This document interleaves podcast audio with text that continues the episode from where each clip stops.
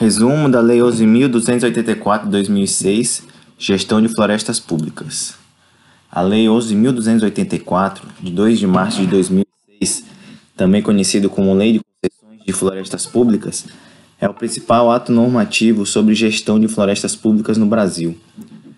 Essa lei define como se dá a gestão de florestas públicas e orienta a definição das políticas públicas públicas relacionadas às florestas brasileiras, define quais são os órgãos responsáveis pela administração pública do setor florestal e quais são os instrumentos de fomento à atividade florestal, entre outras coisas. O artigo segundo dessa lei trata acerca do princípio da gestão de florestas públicas, senão vejamos. Primeiro, a proteção dos ecossistemas, do solo, da água, da biodiversidade e valores culturais associados, bem como do patrimônio público, o estabelecimento de atividades que promovam o uso eficiente e racional das florestas e que contribuam para o cumprimento das metas do desenvolvimento sustentável local, regional e de todo o país, o respeito ao direito da população, em especial das comunidades locais, de acesso às florestas públicas e aos benefícios decorrentes de seu uso e conservação. quatro. A promoção do processamento local e o incentivo ao incremento da agregação de valor aos produtos e serviços da floresta, bem como a diversificação industrial, ao desenvolvimento tecnológico, à utilização e à capacitação de empreendedores locais e da mão de obra regional. cinco. O acesso livre de qualquer indivíduo às informações referentes à gestão de florestas públicas, nos termos da Lei dez mil seiscentos e cinquenta, dezesseis de abril de dois mil e três. A promoção e difusão da pesquisa florestal, faunística e edáfica, relacionada à conservação, à recuperação e ao uso sustentável das florestas. O fomento ao conhecimento e à promoção da conscientização da população sobre a importância da conservação, da recuperação e do manejo sustentável dos recursos florestais. A garantia de condições estáveis e seguras que estimulam investimentos de longo prazo no manejo, na conservação e na recuperação das florestas. Então, observar que a gestão de florestas públicas no Brasil é orientada por características econômicas, sociais, ambientais, de publicidade e desenvolvimento sustentável. Uma característica importante dessa lei é que ela possui caráter geral. Dessa forma, os estados, Distrito Federal e municípios, na esfera de sua competência, podem elaborar normas supletivas e complementares, bem como estabelecer padrões relacionados à gestão florestal para atender às diversas peculiaridades do nosso país. Isso ocorre porque somos o país de maior diversidade vegetal do mundo, de forma que existem vários tipos de floresta, com características específicas e, portanto, merece tratamento e regulamentação específica. Como quase toda lei que trata de assuntos de meio ambiente, essa lei apresenta alguns conceitos. Como são muitos e alguns bem parecidos com o que já vimos até agora, Não, vou apresentar, não vamos apresentar todos, né, nesse resumo, mas apenas o conhecimento, aqueles que são considerados mais importantes. Então, portanto, dá uma olhada no artigo terceiro da lei para dar uma complementada. Então, os conceitos, né? Florestas públicas. São florestas naturais ou plantadas, localizadas nos diversos biomas brasileiros em bem sob o domínio da União, dos estados, dos municípios, do Distrito Federal ou das entidades da administração indireta. Ciclo é um período de decorrido de, do, de entre dois momentos da colheita de produtos florestais numa mesma área. Manejo florestal sustentável é a administração da floresta para obtenção de benefícios econômicos, sociais e ambientais, respeitando os, os mecanismos de sustentação do ecossistema objeto do manejo e considerando-se cumulativamente ou alternativamente a utilização de múltiplas espécies madeireiras, de múltiplos produtos e sobreprodutos não madeireiros, bem como a utilização de outros bens e serviços de natureza florestal. Concessão florestal é a delegação onerosa feita pelo poder concedente do direito de praticar manejo florestal sustentável para exploração de produtos e serviços numa unidade de manejo, mediante licitação, a pessoa jurídica, em consórcio ou não, que atenda às exigências do respectivo edital de licitação e demonstre capacidade para seu desempenho por sua conta e risco e por prazo determinado. Unidade de manejo é o perímetro definido a partir de critérios técnicos, socioculturais, econômicos e ambientais, localizados em florestas públicas, objeto de um plano de manejo florestal sustentável, podendo conter áreas degradadas para fins de recuperação por meio de plantios florestais. nove. Lotes de concessão florestal é um conjunto de unidades de manejo a serem licitados. onze.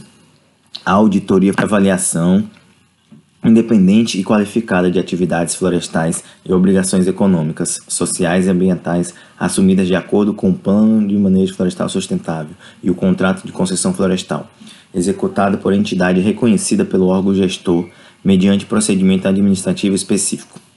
Inventário amostral é o levantamento de informações qualitativas e quantitativas sobre determinada floresta, utilizando-se processo de amostragem. Órgão gestor é um órgão ou entidade do poder concedente com a competência de disciplinar e conduzir o processo de outorga da concessão florestal. Órgão consultivo, órgão com representação do poder público e da sociedade civil, com a finalidade de assessorar, avaliar e propor diretrizes para a gestão de florestas públicas. Poder concedente, União, Estado, Distrito Federal ou município. Então, gestão de florestas públicas para a produção sustentável.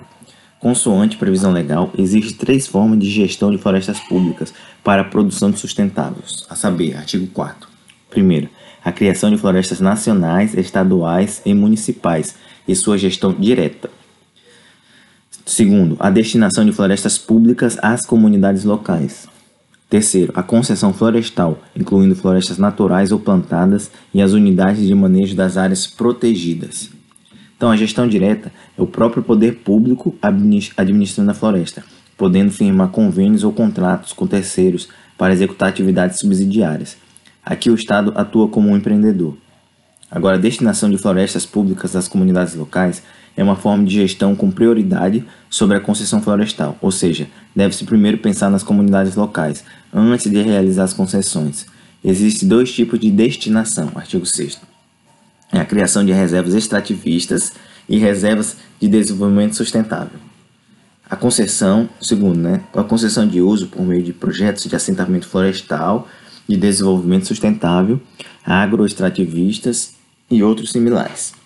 Então, as reservas extrativistas, RESEX, e as reservas de desenvolvimento sustentável, R D S, são categorias de unidade de conservação do grupo desenvolvimento sustentável criadas pela lei do S N U C, né, que é a Lei nove mil novecentos e oitenta e cinco de dois mil, justamente para garantir o uso de florestas e outras formas de vegetação por povos e comunidades tradicionais de maneira sustentável. Uma observação: essa destinação é gratuita, não onerosa a essa população. Ou seja, quando for a destinação para a população local, é, é, não é onerosa, é gratuita.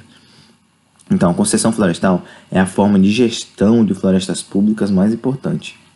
É por isso que essa lei é conhecida como Lei de Concessões Florestais, e também é por isso que vou me alongar um pouco mais nesse tema em comparação a outras formas de gestão de florestas públicas. Essa parte de concessões florestais é complexa, pois está muito ligada ao direito administrativo, especialmente ao tema licitações e contratos administrativos, do que ao direito ambiental. Por isso, a partir de agora, é importante colocar em mente os conhecimentos da Lei oito mil seiscentos e sessenta e três de noventa e três. Para entender melhor as concessões florestais. Então, podemos dizer, com base no conceito do artigo terceiro, que a concessão florestal é um contrato entre o poder concedente e um terceiro, firmado após procedimento de licitação para exploração sustentável de uma unidade de manejo. Antes de realizar as concessões florestais, o órgão gestor definido pelo poder concedente, conceito do artigo terceiro, deve elaborar um plano anual de outorga florestal, P A O F. Plano anual de outorga florestal, e somente podem se sub ser submetidas à concessão florestal aquelas áreas previstas no P A O F. O Plano Anual de Outorga Florestal é um documento com a descrição de todas as florestas públicas a serem submetidas ao processo de concessão florestal naquele ano. Nessa definição de áreas, o P A O F deve considerar os seguintes aspectos. Primeiro, as políticas e o planejamento para o setor florestal, a reforma agrária, a regularização fundiária, a agricultura, o meio ambiente, os recursos hídricos, o ordenamento territorial e o desenvolvimento regional. Segundo, o zoneamento ecológico e econômico, Z E, nacional e estadual, e demais instrumentos que disciplinam o uso, a ocupação e a exploração dos recursos ambientais. Terceiro, a exclusão das unidades de conservação de proteção integral, das reservas de desenvolvimento sustentável, das reservas extrativistas, das reservas de fauna, e das áreas de relevante interesse ecológico, salvo contra atividades expressamente admitidas no plano de manejo da unidade de conservação. A exclusão das terras indígenas, das áreas ocupadas por comunidades locais e das áreas de interesse para a criação de unidades de conservação e proteção integral. As áreas de convergência com as concessões de outros setores, conforme o regulamento. As normas e as diretrizes governamentais relativas à faixa de fronteira e outras áreas consideradas indispensáveis para a defesa do território nacional. sete. As políticas públicas dos estados, dos municípios e do Distrito Federal. Então, o P A U F pode ser elaborado por qualquer poder concedente, União, Estado ou município. Contudo, se for elaborado por um Estado, esse P A U F, né, que é o Plano Anual de Outorga Florestal, deve levar em consideração os P A U Fs municipais, assim como o P A U F da União. Tem que levar em consideração os P A U Fs estaduais. Então, a concessão florestal é feita através de licitação na modalidade concorrência. Então, repetindo, a licitação tem que ser na modalidade concorrência, respeitando o disciplinado na Lei oito mil seiscentos e sessenta e seis de noventa. Nesse caso, é vedada a declaração de inexigibilidade de licitação. Então, o vencedor dessa licitação ganha uma outorga, a título oneroso, de uso da floresta pública. A publicação do edital de licitação de cada lote de concessão florestal deverá ser, deverá ser precedida de audiência pública, realizada pelo órgão gestor, artigo oito. Essa licitação deve, obviamente, obedecer aos primórdios da legalidade, moralidade, publicidade, igualdade, do julgamento por critérios objetivos e da vinculação ao instrumento convocatório.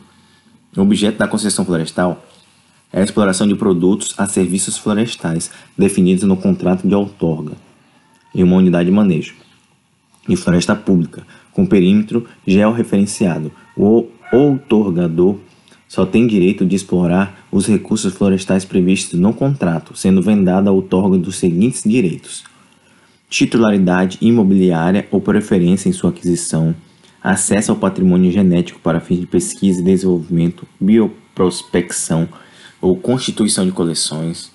três.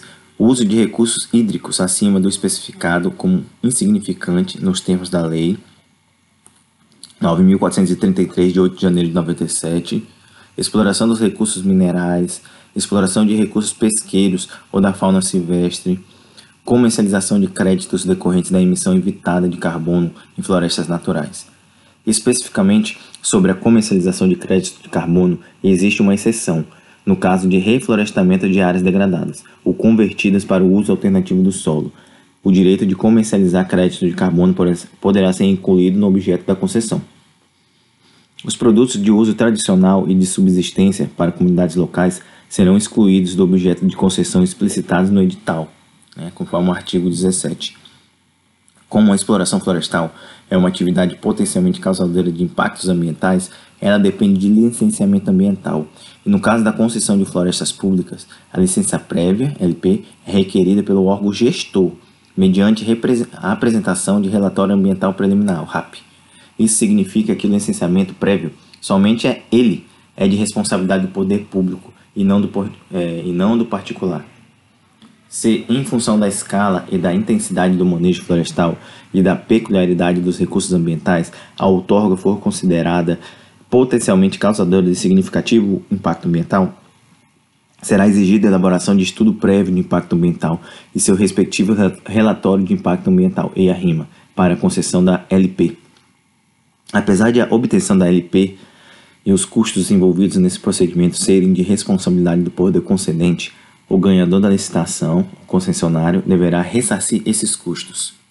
A L P autoriza a elaboração do Plano de Manejo Florestal Sustentável. Esse documento já é de responsabilidade do concessionário e, se aprovado pelo órgão ambiental competente, será fornecida a licença de operação. Dessa maneira, o licenciamento ambiental para manejo florestal compreende apenas a licença prévia, L P, e L O, licença de operação. Não existe licença de instalação para manejo florestal. Observação importante, hein? Então, apenas para facilitar, o Plano de Manejo Florestal Sustentável, né, o P M F S, é o documento técnico básico que contém as diretrizes e os documentos para a administração da floresta, visando a obtenção de benefícios econômicos, sociais e ambientais. Então, agora, a licitação... É, modalidade de licitação para concessão florestal é a concorrência. Nessa modalidade, a primeira fase da licitação é a habilitação. No caso de a licitação para concessão florestal, só pode ser habilitado para participar das demais fases da licitação um interessado que, além dos requisitos da Lei, né, oito mil seiscentos e sessenta e seis de dois mil e três, comprovar a ausência de, como artigo dezenove, débitos inscritos na dívida ativa relativos à infração ambiental nos órgãos competentes integrantes do SISDAMA, decisões condenatórias com trânsito julgado em ações penais relativas a crime contra o meio ambiente ou a ordem tributária ou a crime previdenciário. E quem deve elaborar o edital de licitação é o poder concedente. Esse edital deve conter, além do previsto na Lei oito mil seiscentos e sessenta e seis de noventa e três, as seguintes normas específicas: objeto, com a descrição dos produtos e dos serviços a serem explorados, a delimitação da unidade de manejo com localização topográfica, além de mapas e imagens de satélite e das informações públicas disponíveis sobre a unidade, os resultados do inventário amostral, o prazo da concessão e as condições de prorrogação, a descrição da infraestrutura disponível, as condições e datas para a realização de visitas de reconhecimento das unidades de manejo e levantamento de dados adicionais, a descrição das condições necessárias à exploração sustentável dos produtos e serviços florestais, os prazos para recebimento das propostas, julgamento da licitação e assinatura do contrato, o período com data de abertura e encerramento, o local e horário em que serão fornecidos aos interessados os dados, estudos e projetos necessários à elaboração dos orçamentos e à apresentação das propostas. dez. Os critérios e a relação dos documentos exigidos para aferição da capacidade técnica, da idoneidade financeira e da regularidade jurídica e fiscal.